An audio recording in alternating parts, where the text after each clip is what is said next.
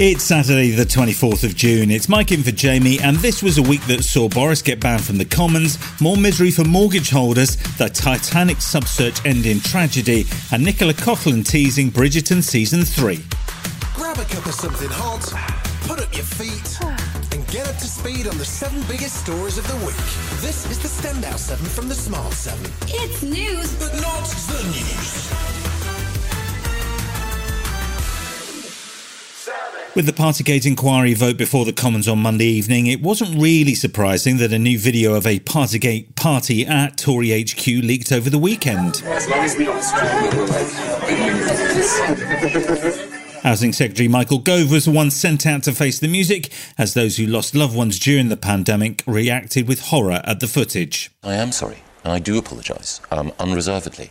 This particular event, I think, led to an investigation that's already happened. The BBC let noted historian Simon Schama put the video and the Tory pandemic partying into context. It seemed to be so feckless, so irresponsible, and a completely amoral delivery of let the little people suffer. Just pour another glass of Bulgarian Burgundy and have done with it. Boris's former advisor, Samuel Kasumu, was asked about his ex boss's legacy, and he may well have come up with something we can all agree on. Boris Johnson's legacy is, of course, the vaccine deployment, but it's also some of the nonsense that happened. But it's completely possible to achieve great things and still be a bit of a knob. When the vote came up in the Commons, many Tory MPs failed to show up, including Prime Minister Rishi Sunak. After several hours of debate, the motion was passed, but the numbers told their own story. Bear in mind, there are 650 MPs in the House of Commons. The ayes to the right, 354, the noes to the left, 7. Shadow Leader of the House, Labour's Thangam Debbonaire, wasn't pulling any punches as she reminded the House of the hardship the nation went through during the pandemic. He was, as the committee said, the most prominent public promoter of those rules.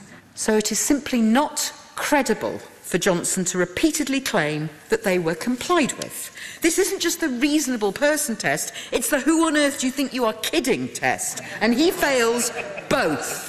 The failure of many Tory MPs to turn up for the vote was no surprise, given that Tory leader and PM Rishi Sunak didn't even bother himself, in what will surely be seen as a sign of weak leadership and a failure to finally close the door on former PM Johnson. Officially, he was meeting the Swedish PM, but he made it quite clear earlier on Monday that he wasn't going to say thank you for the music, let alone face it. This is a matter for the House rather than for the government. It's an important distinction, and that's why I wouldn't want to influence anyone in advance of that vote. It wasn't a great week to be a mortgage holder. Wednesday saw the UK's headline rate of inflation stuck at 8.7%, and the core rate of inflation took an unexpected jump to 7.1%. Oh, and the UK's debt level climbed above its GDP for the first time since 1961. That set things up for a Bank of England rate rise on Thursday, but even in advance of that, Chancellor Jeremy Hunt was saying there was no prospect of any help for mortgage holders from the government. The one thing that would not help is to step in with short term support that meant that inflation stayed higher for longer and those mortgage rates stayed higher for longer. With members of his advisory council suggesting the Bank of England actually needs to create a recession to curb inflation, things look grim for households. At PMQs, Labour leader Sir Keir Starmer said that all of the financial chaos and the jump in mortgage rates had been on the cards for some time and that Rishi had failed to tackle the problem. Now, he was warned by experts about this as long ago as autumn last year, but he either didn't get it, didn't believe it, or didn't care, because he certainly didn't do anything. And with questions in the House about whether Rishi's been taking honesty lessons from Boris, the PM was keen to show off his report card. Not just the Bank of England, not just the OBR, not just the OECD, but also the IMF, all of them have upgraded their growth outlook for the United Kingdom economy. And we continue to be on track to keep reducing inflation because that is the right economic priority. Sure enough, Thursday saw the Bank of England raise rates by a full half point to 5%, bringing borrowing costs to their highest level in more than 15 years. It's the 13th rate rise in a row, but Prime Minister Rishi Sunak says there's nothing to worry about. I'm here to tell you that I am totally 100% on it and it is going to be okay and we are going to get through this. And that is the most important thing I wanted to let you know. He was speaking on an extremely awkward Twitter live stream from an IKEA in Kent, and immediately after his speech, the word patronising began trending on social media. Meanwhile, Bank of England Governor Andrew Bailey says the economy is doing better than expected, despite inflation remaining four times over the 2% target. He also said people should stop asking for wage increases to keep up with soaring rates. We've got to get, and we will get inflation back to its target. To do that, we cannot continue to have the current level of wage increases, and we can't have companies seeking to rebuild profit margins, which means prices continue to go up at their current rates. The long awaited COVID inquiry was into the second week of public hearings, and Monday's key witness was a Prime Minister from what seems like a million years ago. Former PM David Cameron was in the witness box giving evidence on his government's preparedness ahead of the pandemic. He admitted that during his time it was a mistake not to consider different types of diseases when preparing for future emergencies. During my time in office, there were investigations into SARS and MERS, but there wasn't one into a highly transmissible coronavirus style pandemic like we had, and so these questions weren't asked. But when asked about whether he failed to prepare adequately, he doesn't accept that. Uh, there wasn't wholesale preparation and resilience, was there? No, I, I don't accept that because we set up a much superior architecture for looking at risks, for planning for risks. The COVID inquiry heard from more witnesses on Tuesday, including former Chief Medical Officer for England, Professor Dame Sally Davies, who apologised to victims and their families, even though she had asked for a preparedness report and was told SARS wouldn't come here. She left her role in 2019, but former Chancellor George Osborne was also testifying, said none of this could have been predicted. The idea that all of this could have been sort of forethought, I don't think is the case.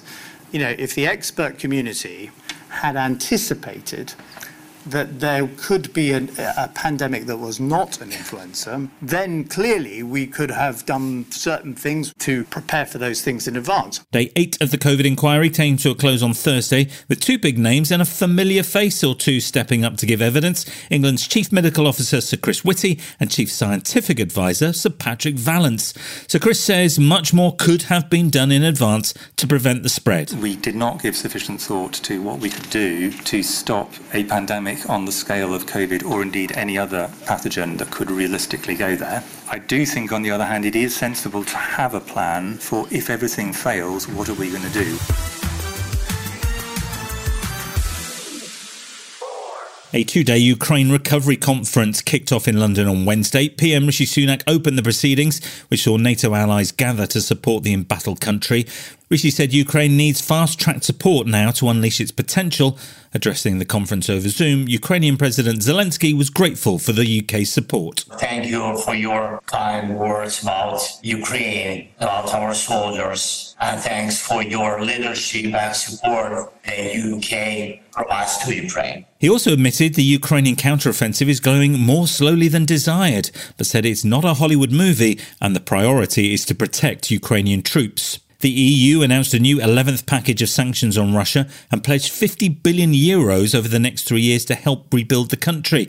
US Secretary of State Antony Blinken arrived in London fresh from his visit to China, and he too had a contribution to Ukraine's recovery. As Russia continues to destroy, we are here to help Ukraine rebuild, rebuild its future. And today, I'm announcing that with the support of the United States Congress, we will provide more than $1.3 billion in additional aid to help Ukraine toward that goal. Thursday brought some unnerving news from Ukraine less than three weeks after a major dam collapse, which caused catastrophic flooding in the south of the country. It's thought another attack could be imminent. There's growing evidence Russia was responsible for the breach of the Kakhovka Dam, and now Ukrainian intelligence believes Moscow could be plotting a staged terrorist attack on the Zaporizhia nuclear plant, although the Kremlin's denying it. Here's Ukrainian President Zelensky making the announcement. We have just had a report from our intelligence and security service about the terrorist attack at the hydroelectric power plant that took place and another terrorist attack which unfortunately is being prepared by the Russian occupiers at the Zaporizhia nuclear power plant. And the director of the International Atomic Energy Agency, Rafael Grossi, says the impact of a nuclear attack would devastate more than just Ukraine. The idea here to be preserved is the nuclear safety of the plant because this, if there is something there, no one will be spared. Still to come on the Standout 7, the Titan sub search ends in tragedy, and Hunter Biden's in a whole world of trouble. Right after this. Welcome back. The world was waiting for a miracle, but it wasn't to be. Thursday saw confirmation that all five occupants of the missing Titan submersible are dead after debris belonging to the deep sea craft was found on the ocean floor. The submersible lost communication on Sunday morning, less than two hours into a dive to view the wreckage of the Titanic.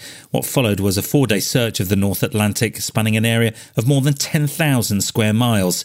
But Thursday's discovery brought the news no one wanted. The submersible likely imploded during its descent, killing everybody on board instantly. Rear Admiral John Mauger from the US Coast Guard made the announcement at a press conference. The debris is consistent with the catastrophic loss of the pressure chamber. On behalf of the United States Coast Guard and the entire Unified Command, I offer my deepest condolences to the families.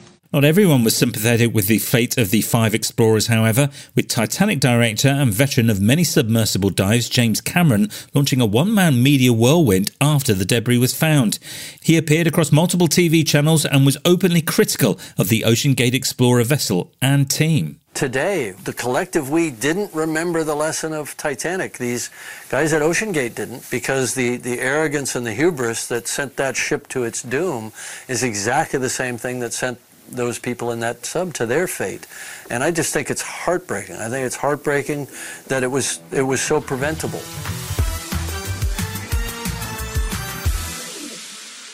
US President Joe Biden's son, Hunter, is set to plead guilty to two misdemeanor tax charges, according to court filings released by the Justice Department on Tuesday.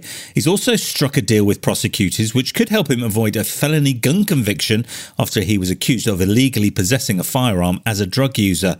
A House Speaker, Kevin McCarthy, said the agreement reeks of nepotism. Continues to show the two tier system in America. If you were the president's leading political opponent, DOJ tries to literally put you in jail and give you prison time. If you are the president's son, you get a sweetheart deal. Prosecutors say Hunter is actually being treated quite harshly on crimes that are not usually charged. Meanwhile, former US President Trump, who's just been indicted for allegedly mishandling government documents, says the National Archives just had to ask him nicely for him to give them back. Oh, and he admitted that he had the documents and knew they wanted them. Oops. I have every right to have those boxes. This is not a criminal thing. In fact, the only way NARA could ever get this back would be please, please, please, could we have it back?